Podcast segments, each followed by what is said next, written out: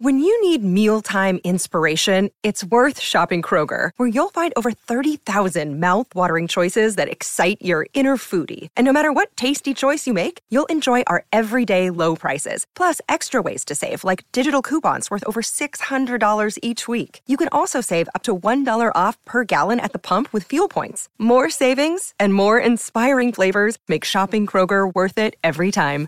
Kroger, fresh for everyone. Fuel restrictions apply. Welcome into episode 293 of the Sources Say podcast, your go to Kentucky basketball and recruiting podcast on the growing KSR Podcast Network, presented by Justice Dental. Tonight, another very, very huge show breaking down Kentucky's 96 88 overtime victory over St. Joseph's and uh, some whispers about some potential big man news on the horizon. We will talk about all of that and more. But before we get started, a quick message from our friends at Justice Dental. Sources say is presented by the great team at Justice Dental. Visit one of their two Lexington locations by scheduling an appointment online at justicedental.com or by calling or texting 859 543 0700. Dr. Thompson, Dr. Justice, and their team. Look forward to seeing you soon. I'm your host, Jack Pilgrim of Kentucky Sports Radio. Very happy to be finally joined by Sean Smith of Go Big Blue Country. An absolute disaster for 15 minutes. We were sitting here ready to go, and then the internet goes out, uh, lighting's off, and music is in the background at the for whoever's at the restaurant right now. They're wanting to play music at the top of their lungs for God knows what reason, but uh, we finally got all of those issues worked out and more. So we appreciate the patience. But Sean, a uh, the the feeling that we're having right now about the blood pressure going high and the, the anxiety and the nervousness that's literally what we dealt with last night at Rupp Arena. So uh, I, I, I, apologize that we had two straight nights of this feeling. Listen, I, I was stressed to the max there for about 15, 20 minutes. One, the reason I'm at KS office is because I have no power. So that wasn't getting restored and, and taken care of today. So the show has to go on. And it would have been hilarious if I would have had to do an episode from my car, but I'm trying to move on from that period of my life. So, of course, we have even more issues. But hey, here we are. We're going to talk about what went down last night. And you mentioned the anxiety. Boy, uh, Jack, I don't think at any point last night that I think Kentucky could even lose until they finally, St. Joseph's took the lead there late. And then it finally hit me. I was like, okay, this this actually could go sideways here, but it didn't. It it didn't even set in with me that a loss was possible until that final made shot by St. Joseph's with in the final minute. Did I ever think that a loss was on the table? Because they just continued to show that resolve, Sean. They they had that response back. We knew what the scouting report was going to be on St. Joseph's. Like that was a run and gun team. They were going to launch 33s, live or die by them. They made six in their loss against Texas A&M Commerce they were going to continue to shoot 30 whether or, or, or, not they fell. That's their style of play. They were going to try to beat you in that way. And they came in with that game plan and had a chance to beat Kentucky with that game plan. It, it was, you know, Cal always talks about the Super Bowl mindset with with teams coming in and it gets annoying and it gets like yeah well we could say that about every non-conference schedule everywhere uh, every every game but how often is it that you get that type of shooting, all around shooting performance. It wasn't just one guy. I mean, we had three different guys on St. Joseph's hit at least three threes. One guy hitting six on his, on his, his own, another with five. How often is it that Sean that is the end? Because we've seen so many times that Kentucky loses that game, and for my money, Kentucky loses that game last year, and they lose it the year before, probably the year before that too. The resolve that this young freshman laden team showed on that stage regardless of the opponent. It's still a very solid opponent, first and foremost. Like I know that St. Joe's got a, a lot of crap on social media just because of the name St. Joe's, but like that was always a very solid team, about as good of a mid-major opponent as you could get out of the A10. Like that's the type of non-conference opponent I wanted to face. And then you got the type of game that Kentucky needed to see. You said literally on the last show, Sean, I want to see how Kentucky adapts in a close game. What happens? We get an overtime masterpiece, quote unquote, uh, where Kentucky ends up winning by eight. Exactly what you could look for in, a, in an A10, A, 10 victory uh, five games into the season. Well, and, and you mentioned there a moment ago that they don't win that game a year ago. and I don't think they win that game a week and a half ago. if they hadn't had the moments that they went through against Kansas late down the stretch. I even said this uh, this morning to someone that they needed what happened to them last night because I, you're going to be in a similar situation against Miami here in a week, a week from the night. It's going to be a tight ball game. They've gone through it now and they've they've won one. And that's just situations, Jack, that you you can go over situational basketball in practice. You can put so much time on the clock, put your put one team up four or one team down four, and you can go over those and go over those and go over those. But until you're in that real pressure packed environment, you don't really get it. It's it's on the court experience. That's the first time that Rupp Arena got to make an impact all season. And it did. It did late. Tre Mitchell and the guys talked about that after the game. And it, it just it's one of those things that did Kentucky do everything perfect in the final five minutes of regulation? No. Did they do everything perfect in overtime? No, no, no. Like there, there's still things and they're still figuring out how they want to play. And even Cal, like Antonio Reeves not on the floor there for a stretch late in regulation the, the going back and forth between Reed Sheppard. Do I put him on the floor? Do I not put him on the floor? It, it kind of goes hand in hand with what I said on Sunday that the biggest challenge is going to be you got so many guys that are capable, but what is the core group that closes games? I think it could shift and change depending on how guys are playing. And and you're seeing that now. Like you've had different lineups and closing moments, but Kentucky was able to make plays late down the stretch to pick up a win against a team that was playing with house money, as John Calipari says. And Kentucky found a way to win. And even if had they lost, I, I told myself this morning, what would I've react? How would I've reacted if Kentucky had lost that game?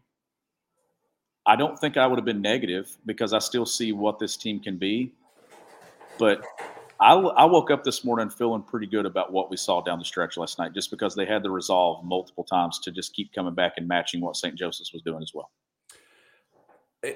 that wasn't Evansville. You know, like that wasn't one of those. And shoot, by the by the end of the Evansville year, that team was in the conference. I mean, they won the SEC outright, outright, and were. I mean, they were in the conversation to win it all uh, before the season shut down. So you can lose ugly games like that and have that. Oh no, you you you know, but you never want to face that reality of what that looks like. And the, I remember in the closing stretch of that Evansville loss where I kind of had to like just take a step back and go, how how do you react to this? How do you write about this? How do you go on social media and try to defend a loss to Evansville? You can paint uh, paint uh, the the picture as beautifully as possible and try to say this that but at the end of the day it's a loss to Evansville and that was people the reason why we still talk about the Evansville loss is because it was the Evansville loss. So I didn't want to face that with St. Joseph's. I think St. Joe's is obviously better than Ev- Evansville, and I don't think people would have really connected those uh, those two. Just the the level of challenge that St. Joe's really was, especially with style of play and those things. But it just wasn't a reality that I was ready to face. That was something I just didn't want to speak into existence. I am grateful for Tre Mitchell in all three facets. His ability to hit the three at the end of the first half to kind of get the momentum at least your direction to start the to, to going into into the break. Then at the end of regulation, you're down one. And then he gets a putback dunk to uh, a go ahead dunk to potentially win the game. Uh, it ends up being a tie game going into overtime. Thank Christ for missing that uh, that free throw. Um, he had a lot of real ugly shots and you know big big bruising matchup for Tre Mitchell that you know really presented a, a real challenge. Thank goodness that he missed that that free throw at the end. But then Tre Mitchell opens up the overtime period with back to back threes. And again, what did we talk about on this show earlier in the season? That Tre Mitchell has been awesome. Everything that we have known and love about Tre Mitchell has been great. He has been the the the straw that stirs the drink with this group. That everything revolves around him from a stylistic perspective. But could he make the big shots? People that coached him in the past had told both of us individually that that was the knock on him. It's like, yes, he's great against crappy non-conference competition. He could beat up against the the the lower tier guys, but could he raise to that level? Could he be that guy to lean on at the end of games? He was solid against Kansas. Didn't play great, missed some crunch time free throws that stunk, but he still had a very solid all-around game. He follows it up when the team needs him to put him put you know have him on their back. He did it, and he made one play at the end of regulation, one play at the end of overtime, and then two in the uh, overtime period to essentially steal the game and give you give the Cats the, the cushion. I appreciate his resolve more than anybody. Yeah, uh, I do too, and he has been incredible.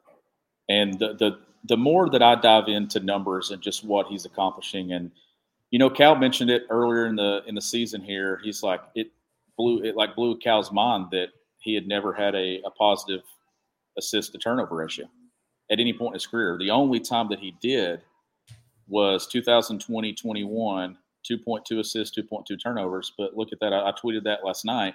Only two turnovers in 178 minutes of play.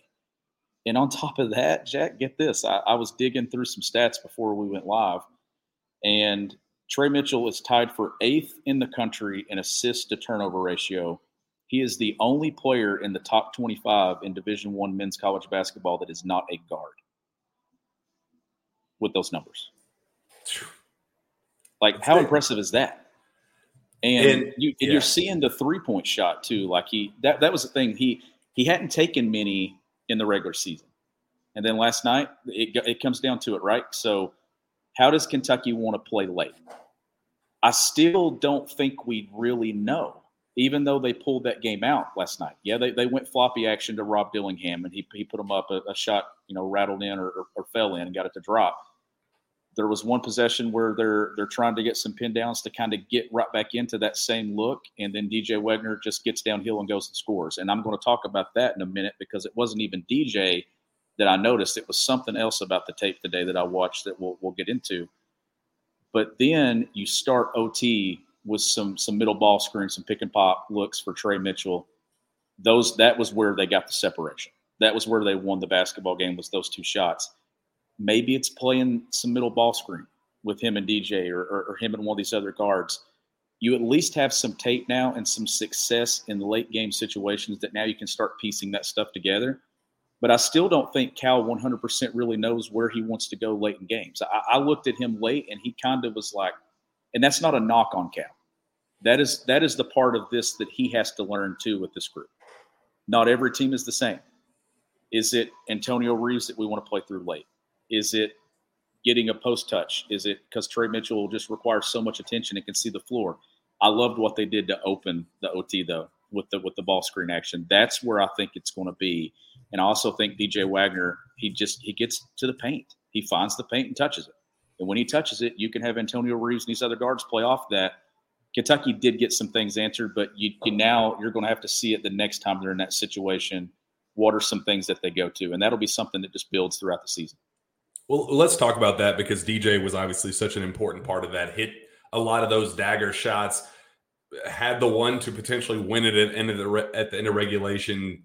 Didn't was not probably the shot you're looking for, but um, kind of showing that mental uh, that that confidence that we the the the mentality that we saw in high school that we had been kind of questioning to start his career here where did that go? He has always been the guy that just attack, attack, attack, get downhill. I'm to punch you in the, the mouth mentality. He just really hadn't played with that level of aggressiveness and in, you know, fading away on his shots, going left instead of, you know, creating with both hands, just not playing with that same level of oomph that we're used to seeing with him. Uh, and we we got to see that it wasn't a perfect performance, seven to seventeen shooting, one for four from three, but 22 points, seven of eight from the free throw line, uh, six six assists, three rebounds. Uh, he was terrific. He had that, as you talked about, that one play in particular that I think was probably the most polarizing of the game because yes, he did dribble it out for 25 seconds and finish with his left hand at the basket where he had been missing very regularly. Like we've been talking about. Why is why is he so reliant on his left hand? Why why is he not exploding with both and trying to look to create with both? he kind of been falling back on that and it felt like he was falling back on that shot that hadn't been working through you know through four games and then in the fifth why are you looking for that to potentially seal the game but he hit it what the what what can you say about that play and just the you know what what it meant how it unfolded because on first take it did not appear that that's what Kentucky was looking for because I, I it kind of became a controversial play on Twitter today, especially because uh, they saw the shot clock left and the finish at the rim. My more, more my concern was the the nervousness at the top of the key that you kind of see where he's kind of looking around, going, "Oh no, oh no, oh no, nothing's happening. I'm not seeing it." And then the go was the successful part, but the hesitant and the okay, nothing, nothing around me is happening. How sustainable is that? Was my concern in the heat of the moment, but at the end of the day, it was a dog making a dog play, and it, it, it essentially gave Kentucky the, the, win. So they were up four when that happened, right? And then the basket put them up six. Yes. So there was a similar situation there in regulation, regulation where they're up four. Rob Dillingham has a, a breakaway layup. He doesn't make it. Kentucky has a chance to come up with an offensive rebound. Instead, it leads to a bucket the other way. That's a massive four point swing that kept St. Joe's in it and eventually put it in overtime. So Kentucky comes through in a fashion that you didn't want. That's not what you want. Cal doesn't want that. That's where I'm saying that you find out late in games, the game slows down. You're playing at this quick pace, 100 miles an hour, random basketball, but in the final five, it's always going to slow down and it becomes a grinded out game. And Cal is going to have to figure out how they want to grind things out. But you know what started the go to the rim for DJ Wagner? Like what a time? Like the the time, or uh, what do you mean? Tyler Ulis. Ooh. Go back and watch the clip. Tyler Ulis stands up on the bench and is almost on the floor, screaming at him to just go. And then when he went and finished, it was Tyler that was really fired up. And when I saw that on tape today, I was like, that's a Tyler Ulis play that's a things are going sideways here. I've just got to go make a shot. And seeing DJ rise to the moment in that moment, and Cal is talking about it, don't be afraid of the moment. It's not how you draw it up. You don't ever want to see that again. But it showed you that Kentucky has dudes. And I was talking to you last night at halftime about DJ wanting to get to that right shoulder. He is a right shoulder driver. Like he loves to get to that right shoulder like we're seeing that right now, and finish try to finish with that left hand. Just to have the the presence of mind to do it and not try to force a pass to Rob or to some way there, and just going and making a play. I thought I thought that was encouraging to see. But go back and watch that clip. Might might have some people watching it while we're watching this, but you see Tyler Ulis stand up on the bench and he's screaming for him just to go. I, I think you hit the nail on the head because that 25 second runoff is not sustainable where there's no off ball movement, there's no creation there. And the panic, it's what I said, the panic, temporary panic in his eye was what concerned me. That in the moment we're like, what are you doing? What's the what's the play here? What's the what's the vision?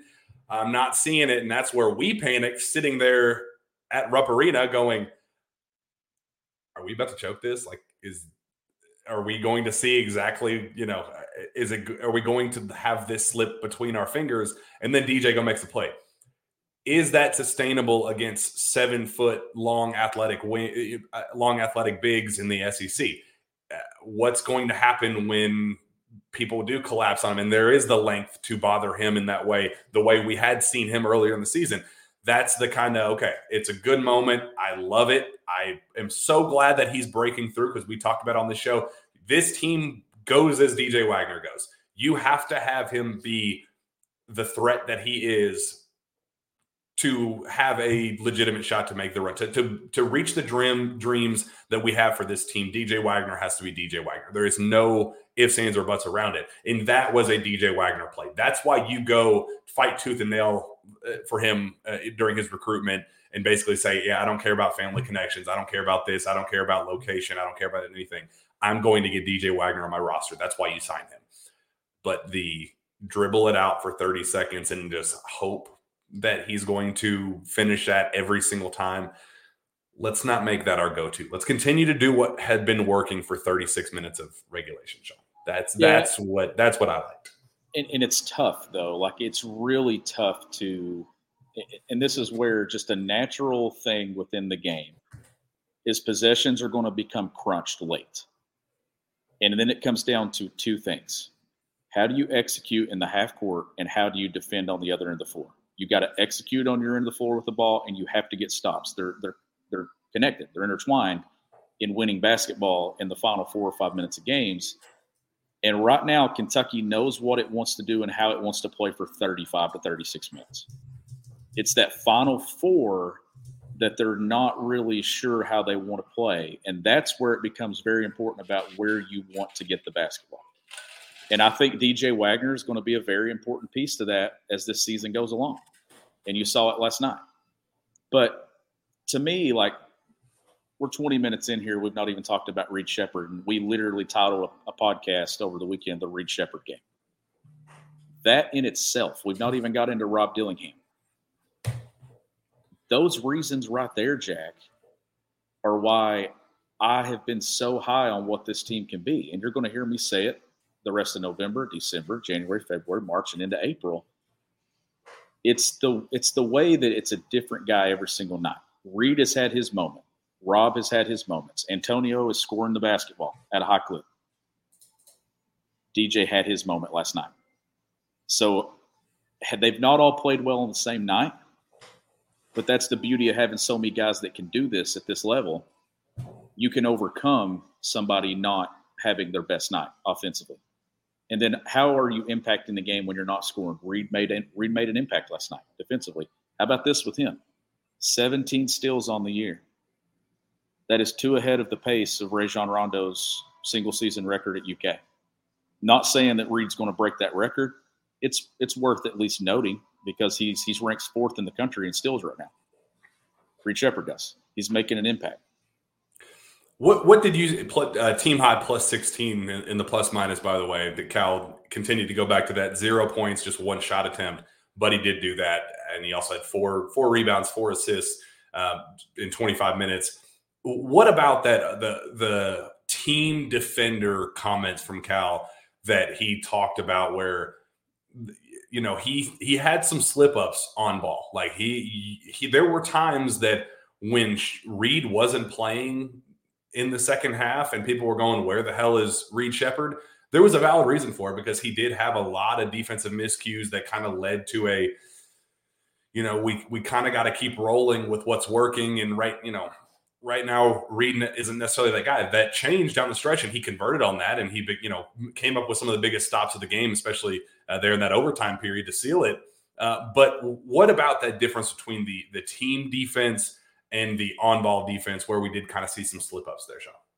Yeah, and and the way that the way that St. Joe's plays offense and the threes that they were taking, I mean, Kentucky was getting caught in a, in a lot of scrambles and, and things, and and some some closeouts and and it wasn't just Reed. Like there were there were guys all night that were making mistakes and just kind of maybe getting getting a little lazy for two or three seconds and getting bad positioning, turning their back to to their man and, and or turning their head. And then it was putting Kentucky in a bind with some closeouts. And then not only that, but St. Joe's had to make the shots, and they did.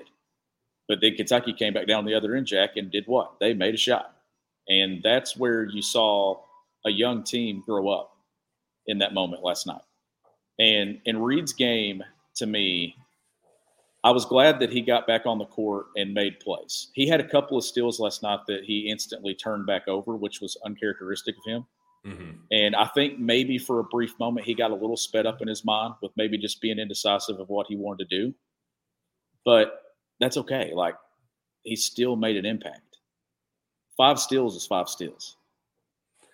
Like there's there's no way to really talk too negative about what he did.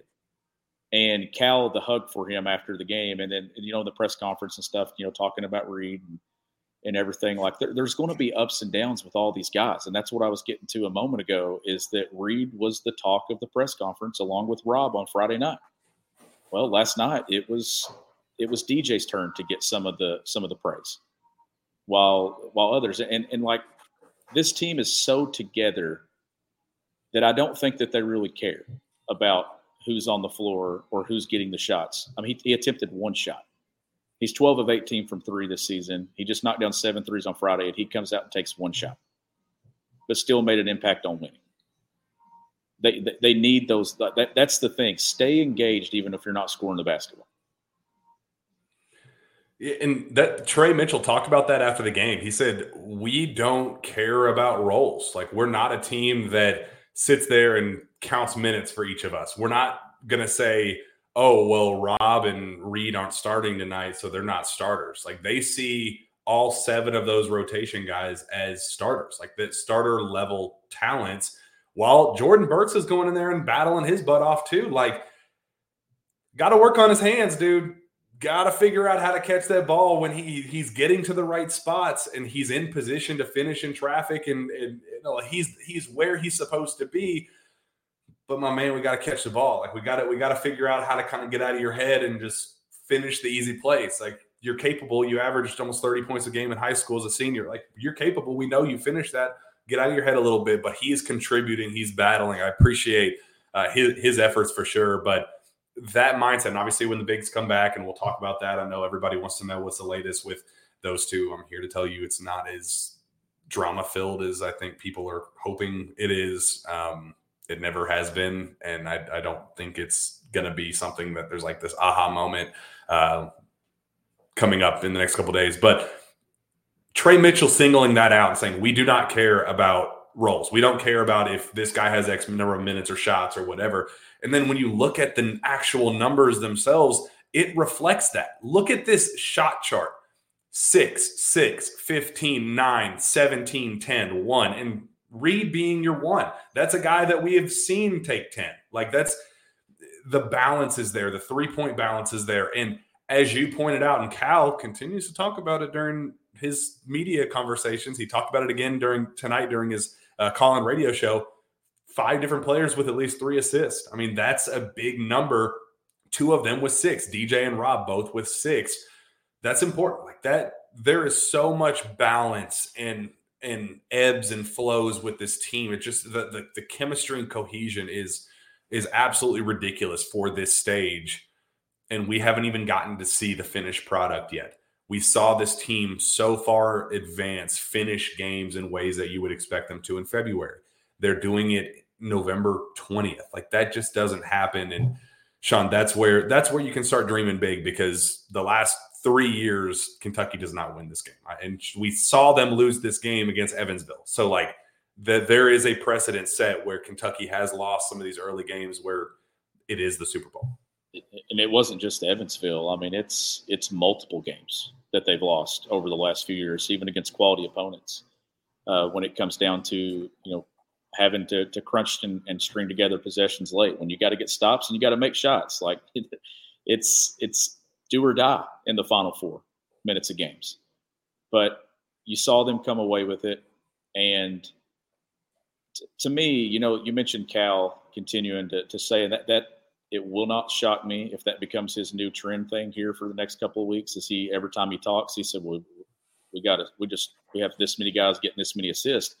I just I saw that statistic last night, and I was actually going to ask him about something else. My question was going to be, you know, he, he mentioned that they needed to close games better, but it was something that young teams learn. I was going to ask him what he learned about his team, and then I saw that number, and I was like, I'm going to take this here because I think he's going to appreciate this stat, and I think it stuck with him uh, clearly because he he talked about it again tonight on on radio. But when you look at these close games, Jack, that victory, whether it's by what the margin to be an eight? All right, it's mm-hmm. eight in overtime, or if it's 25, it's not going to look any different on selection Sunday.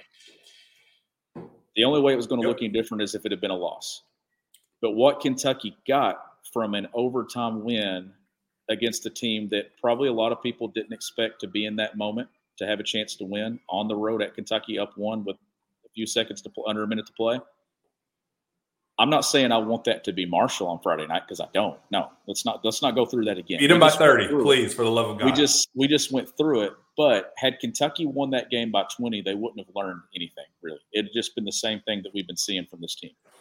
And, and it really through the fire of that stretch. And that's it, what is going to be meaningful in March. And it really was just it, it was awesome basketball. I mean, it was a 96-88 finish. We saw St. Joseph's hit the most ridiculous, like, okay, come on, bro. Like, at some point, they got to get cold. There's no way they're going to continue to shoot at this rate.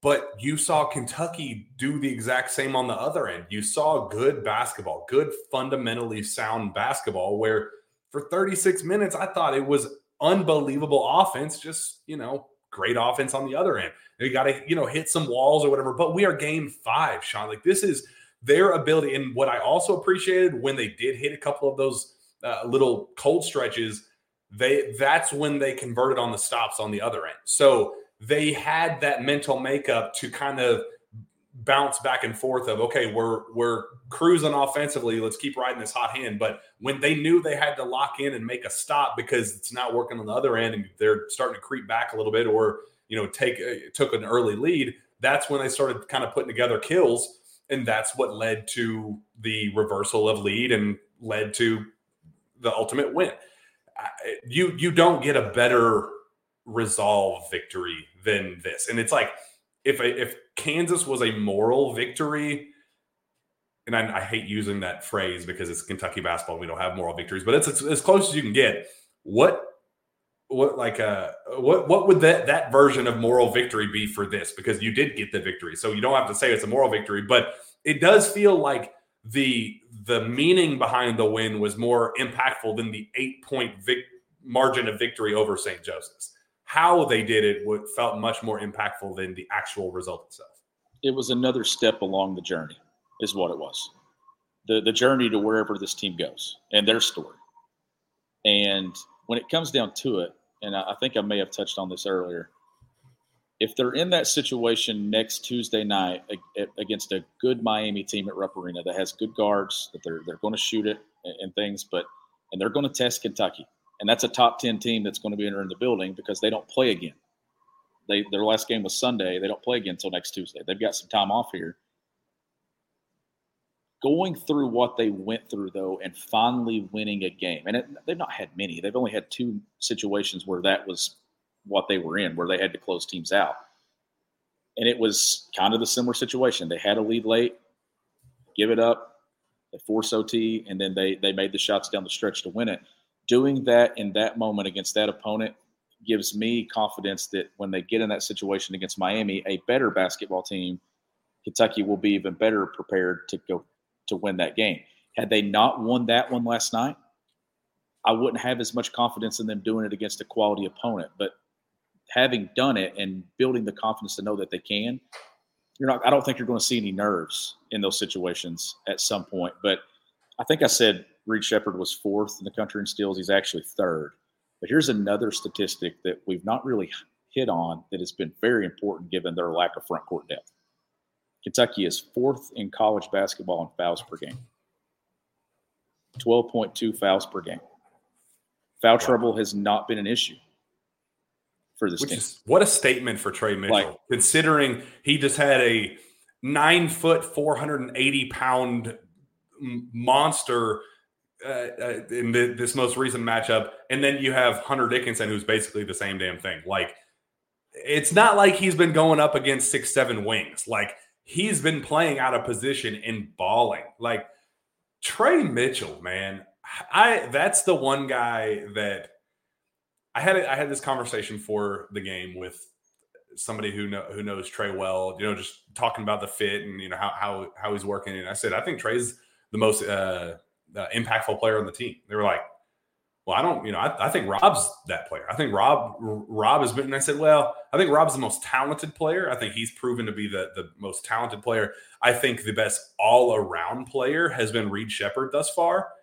But I think the most impactful player, bar none, has been Tre Mitchell. And I think you could say definitively those three players, given those individual traits, most talented Reed or most talented Rob, most impactful Tre, best all around Reed. Uh, Reed, I think that's pretty fair for the early accolades, which there you can kind of make arguments for all of them for all three, but I think it's I think it's pretty fair to say those three guys this season is a whole heck of a lot different to start the year if, if they aren't playing the way they are. Yeah, I, I agree with you 100%. And we know the value of Tre Mitchell. Like, we saw it ahead of time but you're really seeing it now. 148 minutes. Is that what my, my tweet said? Two turnovers. Mm-hmm. Like he's playing a ton of minutes. I think he's 50th or 51st in the country in minutes played right now. And when and this team as a whole and, and a complete unit is not turning the basketball over. Like they they finished with nine again last night, and I think six of those were at the half, right? Did, did three of those happen in the final 25 minutes? Yep. Of play? Like you so even though it was a pressure packed moment, they're not coughing it up. And a couple of those were uncharacteristic of, of, of Reed getting steals and then trying to make a play and turning it over. Like I'm not worried about Reed Sheppard taking care of the basketball. That's that's something that is probably the, the least of my worries with anything with this team. But you're just seeing like there's just such good basketball happening right now for this team, and they're so far along from where a lot of people thought that they were going to be. They're they're doing a lot of stuff. They're they're hitting three. So last night they entered that game averaging 30 and a half three point attempts per game. They didn't shoot that number last night. I think they shot 25, but they got to their average number of makes, and that ended up being the difference in the game. They got to 12. They were averaging an 11 and a half makes per game entering last night. So even though they didn't get the volume and the, and the numbers that they had been attempting getting to that 30, they made it and shot a better percentage, and they needed every single one of them. If Kentucky's not hitting threes and not shooting the basketball the way that they are early in the season, they lose that game by 15 plus last night, the way St. Joe shot the ball. And I'm also willing to bet that 85 to 90% of college basketball, maybe even more, loses that basketball game last night. That's the confidence. 15 made threes. I mean, might even might even push it a little bit higher, especially if you take out an team's entire front court. Like Kentucky had to match it because right now they don't have the presence in the, in the paint. They don't have the guy that's playing above the rim and just dunking everything, or or the big that's cleaning up stuff at the rim or affecting the game. They're having to do. Uh, they're having to win in a way that we've never seen Kentucky basketball win. Three players get 20 points last night. First time that's been done. How crazy is this? First time that's been done at Kentucky since 2009, 2010, when John Wall, Patrick Patterson, and DeMarcus Cousins did it against Sam Houston State. To think of all the guys that have come through this program in 14 to 15 years, and that has not happened more than twice, is insane. But it just goes to show you the balance of scoring, the balance of assist, everything coming together, the way this team wins. Top 15 in the country in fast break points 20 points per game in transition, shooting the crap out of the ball from three, getting up and down the floor and scoring in transition. One thing that does need to improve, you got to make some free throws. And Tre Mitchell, that is surprising to me that his free throw percentage is what it is. He's missed some free throws. That is the one area of his game that I think he needs to improve on moving forward. He shoots it too well from three, does everything else too well. That number's got to get better. I believe it might be around 61% right now, but I think he's got six misses in there. Yeah, and crucial ones and, and uh, untimely ones. So yeah, that, has got to. Um, and I do, I do miss some too. So you, like you got to hit those. Those those are two in a row. That was that was awful. That, that has got to get better. Um, you had your favorite stat. I have mine. Two Kentucky teams have scored at least 81 points in each of their first five games.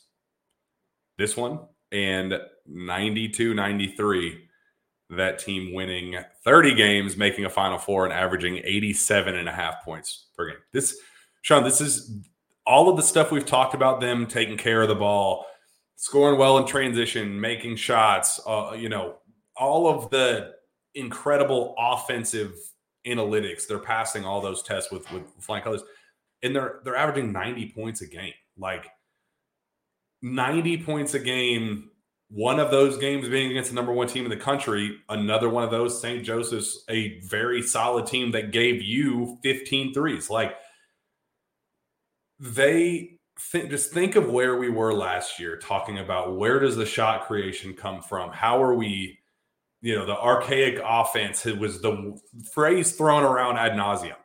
And think of where we are now, where we're just drooling over this offense right now. And the only time that we ever kind of get pissy about it is when we go grind, you know, stall ball, grind it out at the end of the games, which Cal said both tonight and last night. I'm going to continue to grind it out because this team also needs to learn how to win those games, which I agree with. Like, you don't want to see it because this is fun and exciting and you know you want them to score to, you want them to score 800 points a game that's great but they also do need to know how to win in that style because there's go- there are going to be teams that try to bog things down and force them into the half court and you got to be able to figure out how to win in that way And that's how they won. They did not win in overtime by playing the run and gun, you know, uh, running a bunch of ridiculous actions and, and playing random basketball. They won by playing fundamentally sound basketball and, and making crunch, crunch time shots. Like that's that's impactful. But that stat, man, 92 93. Everybody talks about that being one of the most fun basketball teams. Rick Pitino's, you know, Rick Pitino's baby, you know, winning 30 games, final four, 87 and a half points. This team's already topping that. I mean, they, they got the goods. Rebounding has to get better. That will happen once the bigs get back. And um, that that was talked ad nauseum as well. Even tonight, Cal was saying, "Yeah, looking at the tape, the rebounding, we regressed a little bit." They said that both him and Orlando Antigua talked about that they had been better in leading up to this uh, the season and rebounding. They're kind of let down, even considering the circumstances, them being so thin in the front court. Um, so, you, uh, what do you think about that number? They want every guard to have five rebounds. They want that to be the number for them you got to gang rebound. Got to, you know, that also allows them to get out in transition because, you know, it, it takes out one let, you know, one last one less pass. You, they're already out in transition that way. That's part of it. They want to keep that pace high. You have to do it all by committee. Like everything, everything is all hands on deck right now with this basketball team. You you got to defend as a team. You have to rebound as a team. The balance and assist that I've been talking about that's that's by committee too. I mean, you're you're talking multiple dudes getting assist and, and, and the assist number at a high clip, and that goes hand in hand with knocking down shots. If Kentucky's shooting the ball well, they're going to have a high number of assists, especially from three. So I, I do think that that is something that you're you're kind of. And here's the here's the part where it helps you. If you get that mindset right now, that you have to go grab three or four rebounds apiece.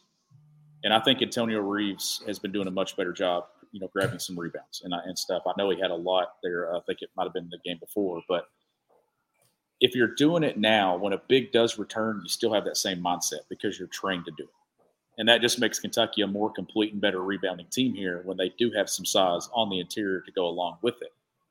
So, all these things that you're seeing Kentucky have to pay more attention to the details to win right now is going to make this team even better and stronger and more prepared when they do get the size back. Kentucky has not used it as a crutch or as an excuse that they don't have a seven footer right now. They have just lined up and played you and went right at you. They've taken teams' best shots and they've come they've come away victorious four out of five times. And I know like some of these games, yeah, the competition's not the best, but they did go wire to wire with number one Kansas.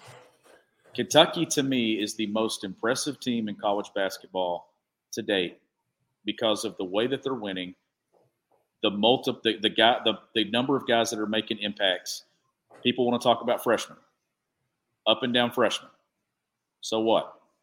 You've got a plethora of guards here that are young, and it's been someone different every single night. The chances of all those guys playing poorly on the same night, unlikely. And somebody asked me yesterday, or actually today, when do you think Kentucky peaks? NCAA tournament. You know why? Because you're never going to see these guards play well on the exact same night because it's going to be up and down of a freshman season. When you get to that tournament, they're all going to be the best version of themselves. And I think that's when it starts to click and they all play well. And when they do, you better hang on for dear life because this team's coming right at you. And that they're going to be hard to handle. Yeah. If you can't if you can't tell, I like my team.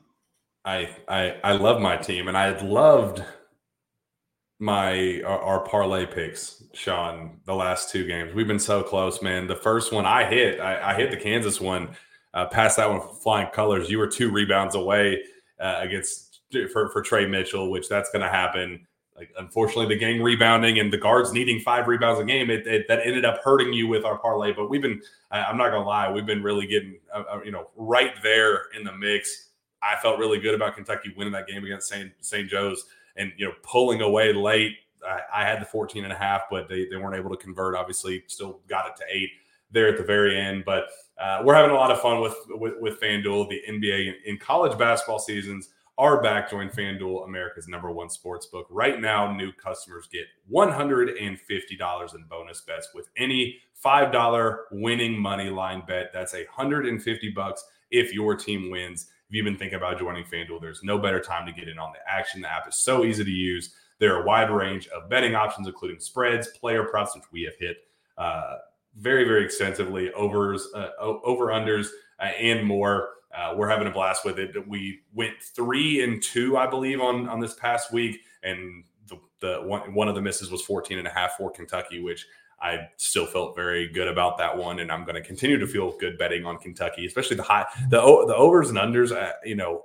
they've been absolutely crushing those overs. We got to just kind of make that a staple until they prove us wrong to just kind of keep keep nailing that because the pace and, and tempo and, and scoring output that they're getting, Sean, I mean, you, you just you just can't beat it.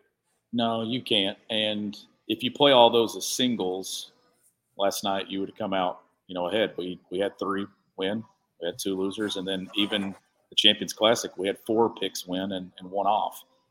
But last night, I think uh, I had Morehead State plus four and a half, and they ended up winning by 13.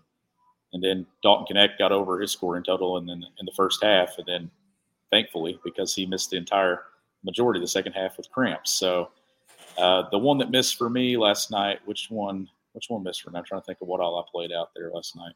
What I put out? Oh, the over I, in Purdue and Gonzaga. That one. And, that and one. That's those are the tough lines early in the season because I mean, obviously, you know, Purdue is and KenPom is is KenPom right now. I'm not putting a ton of stock in it.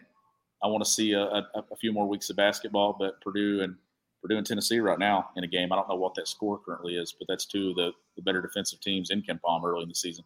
And Connor Riggs, right? Can, can, we get some Reed and Rob props on, on FanDuel? That's been the one thing I've been missing.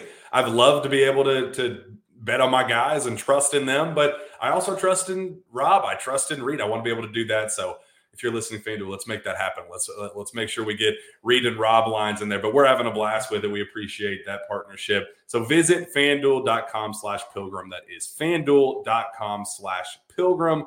FanDuel, official partner of the NFL, 21 and over, and present in Kentucky. First online real money wager only $5 pregame money line wager required, $10 first deposit required, bonus issued as non withdrawable bonus bets, which, which expire seven days after receipt. Restrictions apply. See terms at sportsbook.fanduel.com. Gambling problem, call it 1 800 Gambler. While we're at it, Sean, Sources Say Podcast is also brought to you by Andy Luedecke and MyPerfectFranchise.net. Andy is a franchise consultant as well as franchise owner and helps people find franchises that fit their skill sets, financial requirements, time to commit, and more. His services are 100% free, and he is here to help. If you have any questions about business ownership, you can learn more and contact Andy anytime at www.myperfectfranchise.net. And Sean, while we're at it, this is a team that you want to go see in person. There's no reason for you to not see them in person. And, and I think for the first time, their ability, you know, the Rupp Arena fan base's ability to take that game over and really make it to the level that you expect made me think of one and only thing Gametime.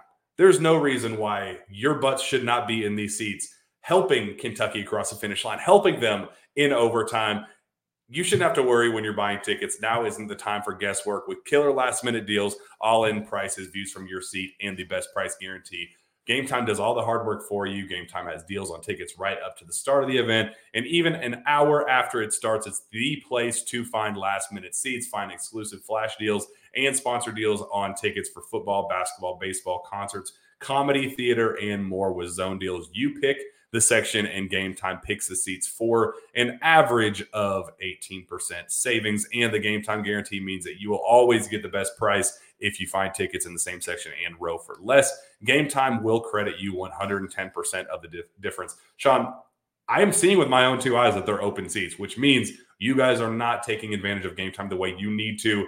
Those upper end zone seats, they're available and we need that extra pop against Marshall on Friday. I know everybody's going to be full from the turkey on Thanksgiving. I know eh, it's going to be a little bit sluggish on Friday. Wake up, get you know get that morning Black Friday energy rush, and just take that on into Friday night using Gametime, where you can uh, have a great time and, and and will Kentucky to victory and, and across the finish line against Marshall. Yeah, yeah. Rupp Arena was great down the stretch last night. It would be even better if if those seats were full. And and I'm I'm looking forward to that first big time game in Rupp Arena here a week from now with Miami, which you can also find tickets for on the Gametime app as well. So uh, be sure to use Gametime and, and get in there and, and, have the same view that, that Jack and I have of these cats. If, you, have not made it out to watch them, get out and watch them. I mean, the, the seats right now are, are, are ridiculous. I'm doing a, a, flash deal right now.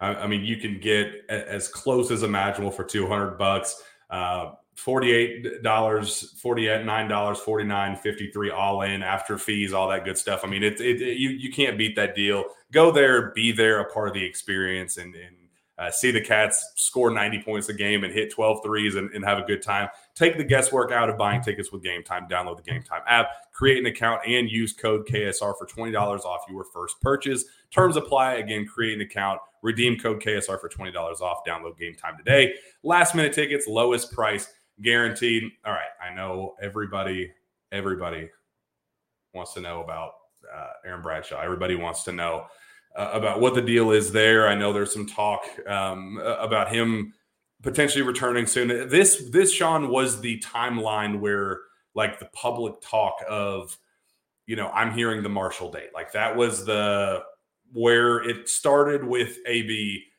on of where we could officially start talking about a, a about his return to the season. I'll let you know that I have heard to not expect him for Marshall. I think that's fool's gold. I, I would not get myself excited for that. I would even be very cautious about Miami. I know it'd be a great, you know, great matchup for him to kind of get, you know, throw him right there in the fire, see see how he works out. Um, but I would caution patience with him. Here's the good news: he's coming back soon. Like I know there's was a report from David Sisk tonight. Great. I mean, one of my very good buddies trust him with everything. He's awesome. He he talks to the right people, and and uh, I, I, know his stuff is good. Um, he said that he's returning. The expect expectation is that he returns to practice tomorrow.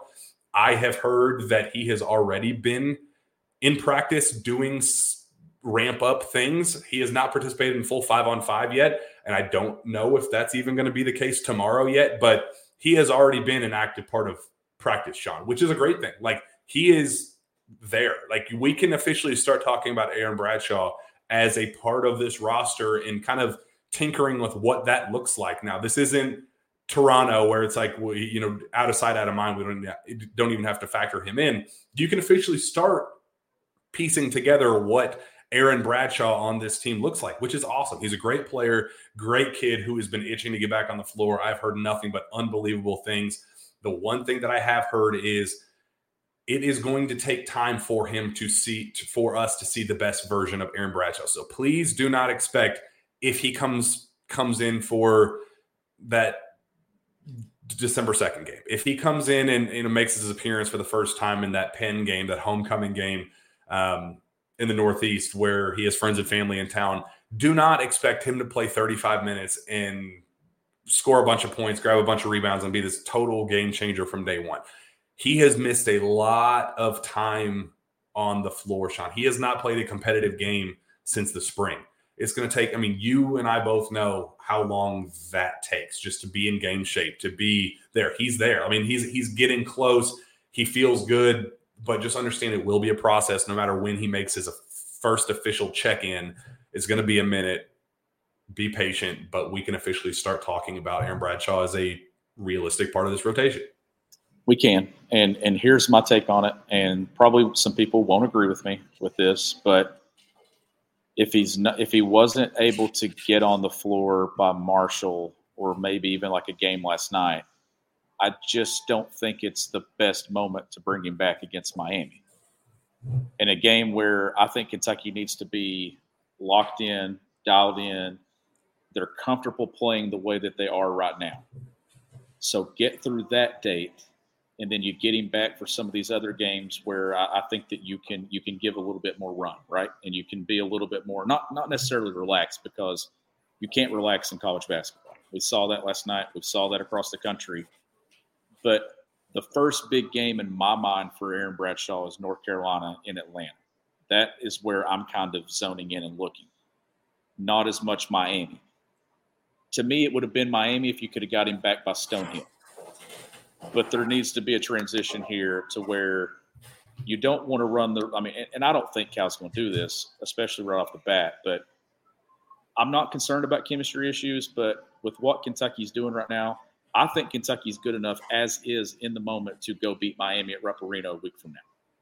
And then you go in after that and start getting to be your best version with him back. And that's Kentucky's take. That is the mindset that this program has right now.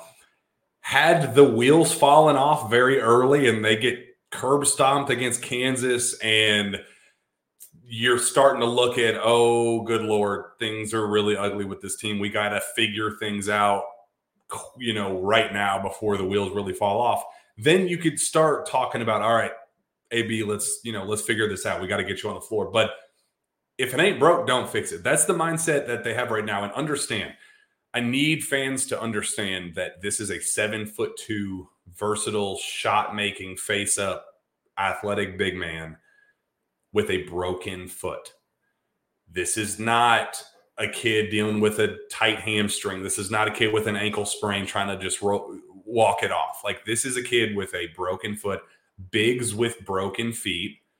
It's like the ultimate polarizing injury situation in the NBA. Like there are some teams that look at that injury and say, "No, no go. I'm not touching a seven footer with with foot injuries ever. I'm, I'm I'm not messing with it."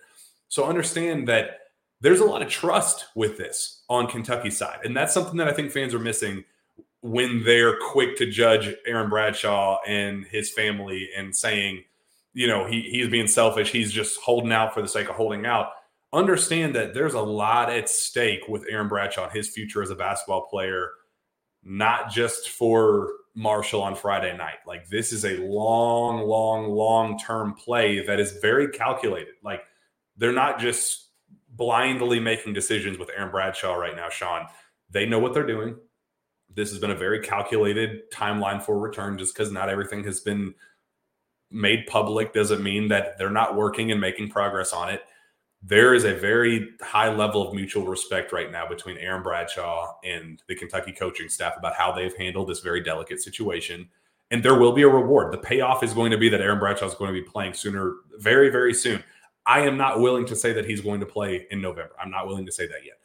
I feel comfortable in saying early December. I, I do.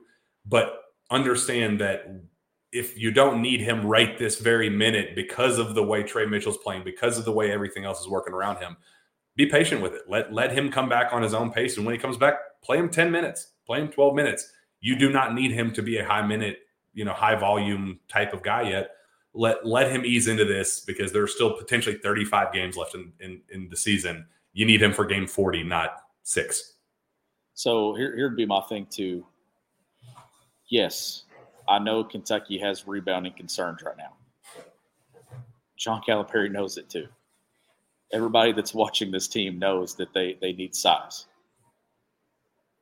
Do we realistically think that he could walk in here in a week and grab a high number of rebounds in a game against Miami and play a ton of minutes? It's just it's not possible. Like the, the way that this is uh, is going, there, there's a transition, there's a time, there, there's there's a period here that this is going to be steps. The same way we're talking about steps to how this team is is taking steps to be what it's going to be, this is included in those steps. And this is something that you don't want to run the risk of of, of aggravating something or, or having a setback. You want to ease him into this because the way that we're seeing, so these guys that we're watching on the floor right now have been playing and on the court and active and beating and banging against one another since June. He hasn't when he gets back out there, there's going to be a, a lot of excitement in his game that he's going to have to channel. And he's going to have, I think, getting his way in there, Jack, he's going to have some moments where he's going to provide a really good spark for a couple of minutes and then probably comes out. And then he gets another spark. And then at some point, the minutes climb. And then Kentucky starts to figure out how it wants to play. But for anyone that, even if he was able to play a week from now, that expects something crazy and like a huge, huge impact from him, you're just asking too much. You need there's there's got to be time here, and I still think Kentucky's good enough to go win that game with its current roster right now. I do. Yeah.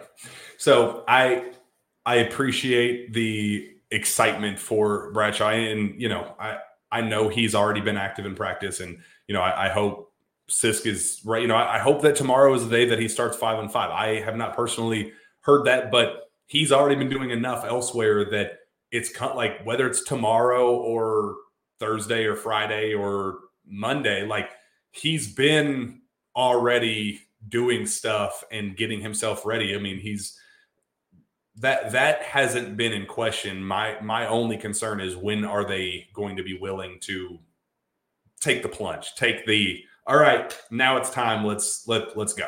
I I would feel comfortable and, and you know if if it's earlier than that, then I'm happy to be wrong because it means that we get to see this awesome player sooner rather you know before expectations. I've just heard December, you know, early December as the as the loose timeline, and I'm going to kind of stick with that. Um, you know, hope that we see him earlier and hoping that the ramp up is better. But the fact that we don't need him right now, um, in knowing the extent of the injury and the severity of it, I, I, think that matters infinitely more than the value that he'd bring to the table against Marshall or even Miami for that matter. Uh, let's just be patient with him. He'll he'll be back on the floor. I think all that really matters out of all this is you can, uh, I think, officially put the spring and early summer speculation to bed that Bradshaw won. Like there was that internal battle that we talked about where you know there was a not a lot of you know I talked about this on on KS board earlier earlier today that yeah those those concerns were valid. Like the the talk of Klutch not wanting him to come in and play at at Kentucky, I, I think it was very very real. I know it was very real. I was having the direct conversations with people involved. Like I know for a fact that there was some hesitancy on his side, trusting Cal to put him in position to be a you know top five, top top ten pick, because there has not been a, there had not been a sample size of Cal letting a big play like that really ever. But look at what this team's doing right now. The pace they're playing with, averaging 90 points a game, making 12 threes a game, shooting 40% from three, a true five out system where Sean, your most valuable player is Tre Mitchell right now. You can have AB step right into that role and be a seven foot two version of that, making shots, making the right reads, being a lob threat, and all that.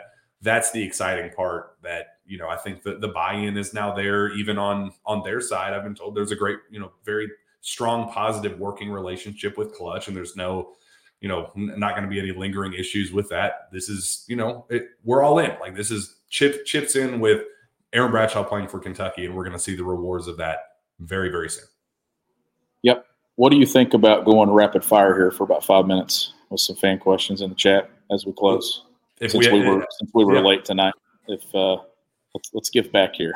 let's let's do it. Let's do it. Let's so let's get some questions rolling here. And you know, Daniel, you can throw some up on the screen as you see some good ones popping up. But no, like for, for where this team is right now, and hey, Feast Week is off to a great start. I mean, you got some great college basketball matchups going around, and uh, definitely excited about this college basketball season and where things are going. And I, I think the overall excitement right now, Jack, about this team is just, I mean, it's it's off the charts right now. Like the positivity and stuff. And yeah, they don't have bigs, and people are concerned and wondering if, if Z is going to be eligible and if Bradshaw's going to be back and when's Ugo going to return. Is Tyler Ulis or Jon Scheyer? I'll tell you this: Tyler Ulis is very, very important. And just go watch the final. I, I, everybody that's in this chat right now, or everybody that's going to watch this this episode, do yourself a favor and go watch the final four minutes of regulation, but even the final five, the, the final five in overtime, and pay attention to Tyler Ulis on the bench. He's not just sitting there, Jack. He's coaching, and I'm seeing a guy that's confident this time around at Kentucky that is more active within his role that is that is being a voice on the sideline. And like i said dj wagner made a tyler ulis play. Just go make a play. That's a blast. All right let's roll through some of these. Um, what do you think about the chance uk gets aj dybantsa in 25 Good. I think Kentucky's in a very good spot with him. I think that Kentucky understands the generational talent that he is. Uh, I think it's a great idea to offer Tyran Stokes at the same time, who is also considering a reclass. We've talked in the past that uh, we'll see, you know, physically he's going to be there. He just got some academic work to take care of. They're friends. They are teammates at Prolific Prep. They would like to play together. Uh, I would keep an eye on that. And Kentucky loves Tyran Stokes to death. So we'll we'll see what happens there. Um, building, as Cal said, 24 is really in a good spot, but they're building something even better and more special in 25. So uh, I, I, think AJ Dybantsa is a very significant part of that. Um, uh, Elevate podcast, Big Z updates, and JJ and Papaw um, 2020 Ugonna news. Um, heard Ugonna is still trend, you know, progressing the right way. Um, I know that he's kind of been the odd man out, and I still have my, you know, some of my fit concerns about Ugo, but I did hear some, you know, solid things about him today. Even just that, you know, he's he's progressing in the right way, and they're still expecting him to play at some point. I just don't know what that looks like. I, I think that's going to be the bigger question, but um, you know, we'll we'll, see on, on Ugo. I, I, just you know he's one of those guys I just kind of have to see see to believe just how, how that fit will be. Uh, but there's still confidence around the program that he can you know live up to his recruiting ranking and be the you know dynamic shot blocking threat that that they kind of brought him in to be an, a, truly elite rim running guy. So I'm rooting for him. And he's a great kid and great. You know, I I really think he can be successful. I just the fit is one of my concerns. We'll see what happens there. Uh, Big Z didn't hear any major updates uh, on him. Still very, you know, he, he has not been cleared today, which was kind of, you know what I asked, and when I kind of tried to dig a little bit, it kind of became a above above my pay grade. I don't know. We'll you know we when that comes across our table, that's when we're going to address it. By then, you know, we've been going back and forth with the NCAA from the beginning with it. They have thought from the beginning that the pitch and argument has been out, outstanding, and they gave enough to have him be declared eligible.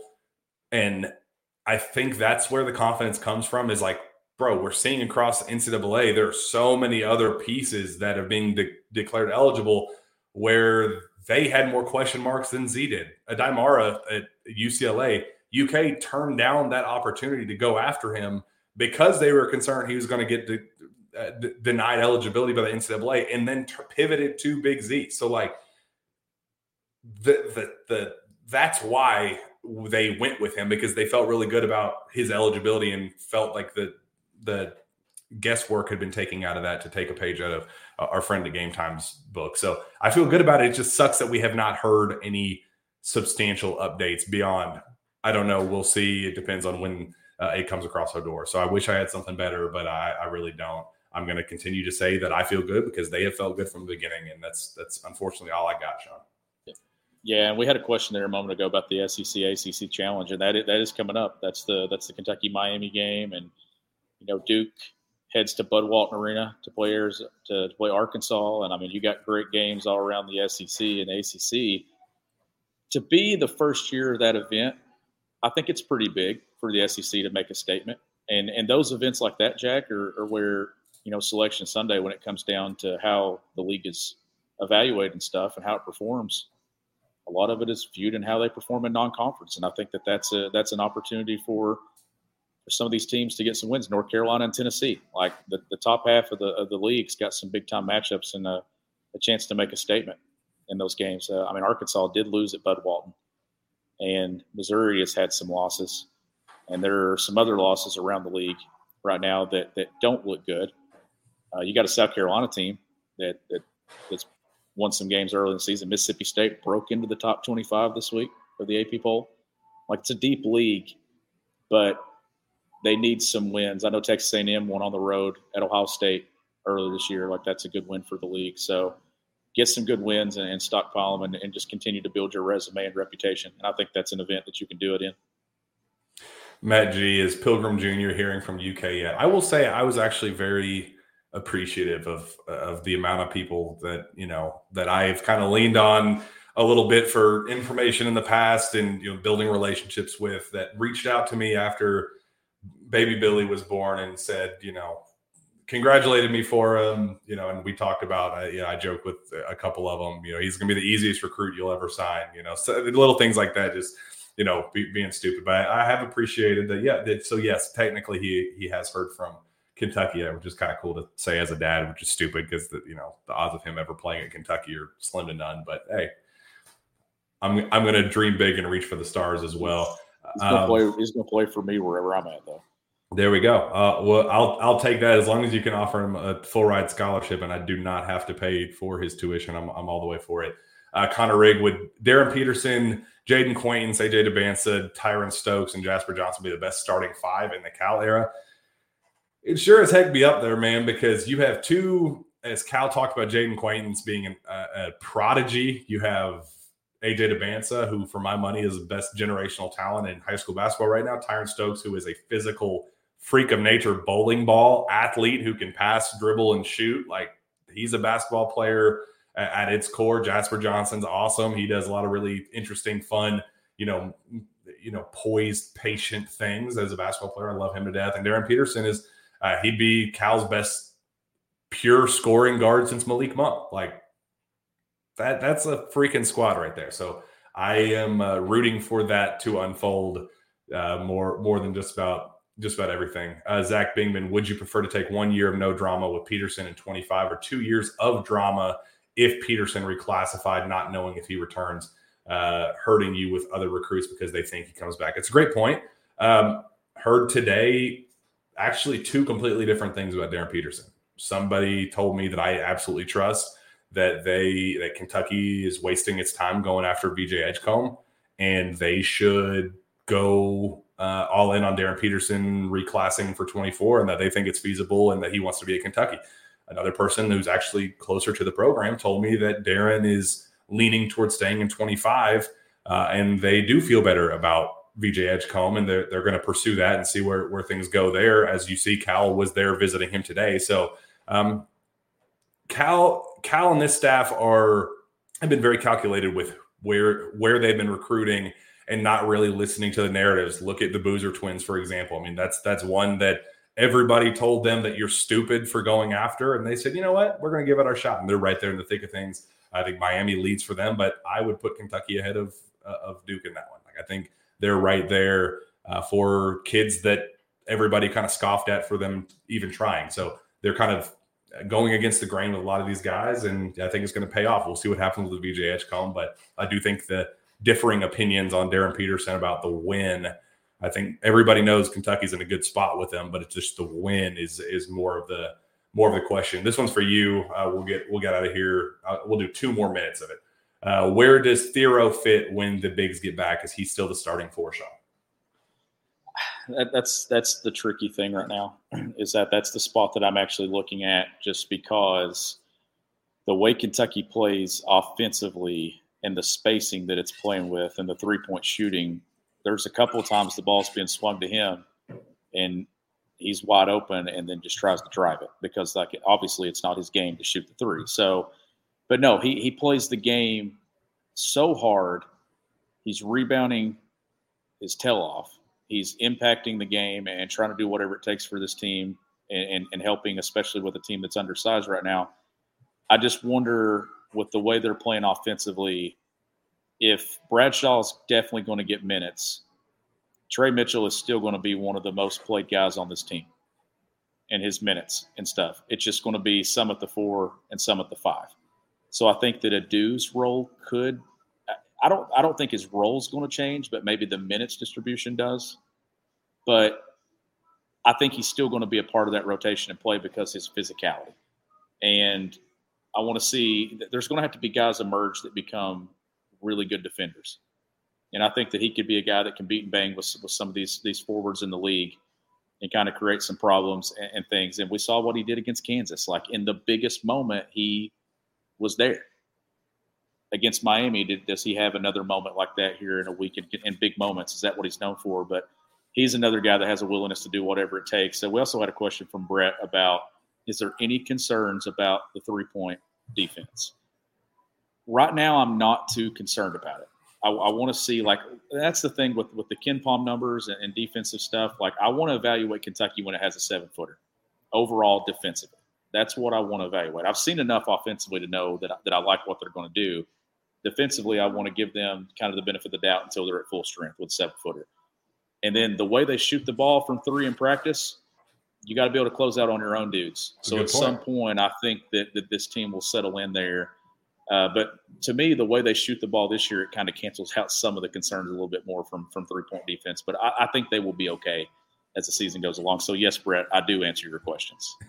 I like how somebody else, uh, I think it was Matt G said, uh, I like how Jack just completely skips the questions that are on the board right now. He's just going down the list. I didn't even notice that, that Daniel was putting them on the screen. I was just going through, reading them one by one. And apparently just been missing the questions at all. I'm, bro, I'm telling you, I am uh, on just drowning with this baby, with just the sleep schedule. I literally got home from Rupp Arena last night at 2.30 in the morning, didn't get to fall asleep till 3 o'clock in the morning, woke back up, had baby appointment today, was dealing with all this news and recruiting stuff coming out. AJ Dybant's to get an offer. I mean, I've been working the phones all day.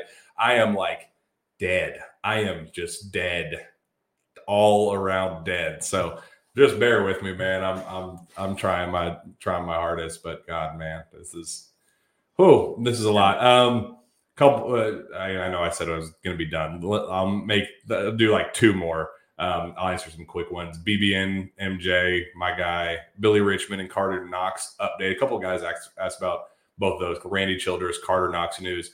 Uh, I was told today that Kentucky's still very, very much going for uh, Carter Knox. They just kind of understand that he's playing this one patient and wanting to wait till the spring. They know how dad operates. They literally signed his son and won that recruiting battle the first time around, so they know how that one works.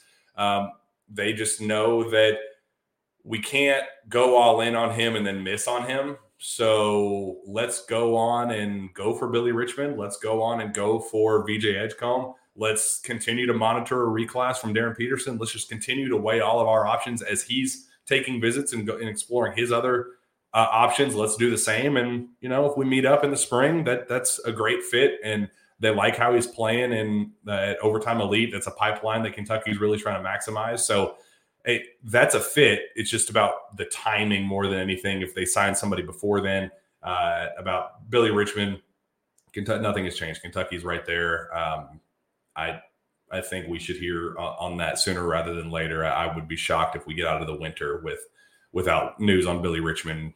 And I think Kentucky's in a really good spot. I certainly, heck, would not trade Kentucky spot with anybody else. So keep a close eye on that one. Uh, I'm still feeling very, very good about that one. But I think it's going to be Billy and one of the other three guys. We'll see what happens there. Um, any other last last second ones you want to get to, Sean, real quick? Uh, I was looking to see because I think they've kind of slowed down in the last few minutes. Yeah, I think I think we hit hit good. Uh, this one, uh, I'll do this one for you. FT, UT or Purdue for the second half? What's your call? What is it right now? I'm not even. I don't know. I, I, it's going to be so dated. Like the people that listen to this tomorrow, the game's going to be already over, so the second half really doesn't matter. But you know, I'm trying to see. I'm trying to. I like Tennessee going into the game. Let's see here.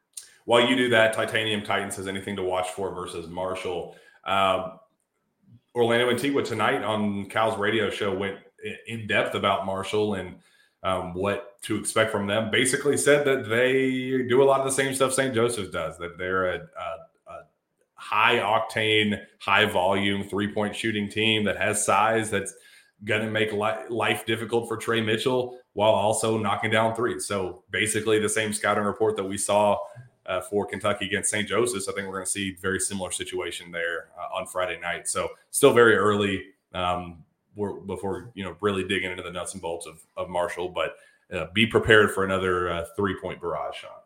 Yeah, yeah, for sure. Like uh, teams coming into Rupp Arena getting even hotter than what that what they are before they get there. That seems to be a, a trend this year, and, and we know Kentucky will be be challenged in different ways. They they were in a tight game today, and I didn't see the outcome of theirs, but I know early in the second half they were in a close one.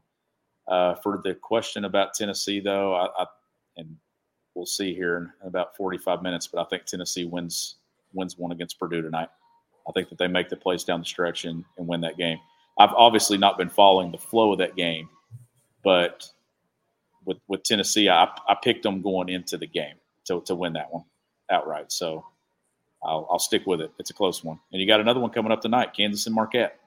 Mm-hmm. I mean, you got two top 10 games going on in Maui right now. And uh, I watched UCLA play last night as well and, and, and put up a fight against Marquette. And then Marquette just made game winning plays down the stretch. So Marquette's a good basketball team. It, it wouldn't shock me at all if uh, if Kansas suffer if number one goes down for the first time tonight. Oh goodness gracious! It was a long one. We apologize for being late, but you know when your power goes out and you have to reconvene at KS Bar and uh, I think I've shut this place down. By the way, I yeah, I don't know what's going on in here. You know, it, it is what it is. We uh, responded by going 20 minutes over, so I hope fans can at least appreciate that. We appreciate everybody that stuck around from start to finish. It was a fun show. Uh, plenty uh, of good good stuff that we got to, and um, uh, appreciate all of our sponsors as always. They uh, are are the absolute best. So, Sean, let's go ahead get out of here before our own feast week. It's going to be Thanksgiving Thursday, then Marshall on Friday. Where can fans find your work? Uh, you can follow me on Twitter at GBB Country. Find me on Twitter as well at Jack Pilgrim KSR. Uh, go subscribe to uh, on on KSR Plus. We're doing a lot of fun stuff over there. The message board was popping today, uh, talking about all sorts of old rumors and speculation and you know gossip. It was a lot of fun uh, over there on the message board today. So make sure you go subscribe over there. The deals are just out of this world. You do not want to miss that. Last question, Maggie. Well, who's leading scorer versus Marshall Sean? That's the last thing I ask of you. Ooh. Man, I'm trying to think here. So they've had DJ's led them, Antonio's led them, Reed's led them, I'm going to say Justin Edwards breaks through and has a night. Ooh, I like it. I, showing that balance. I will go with. Hmm.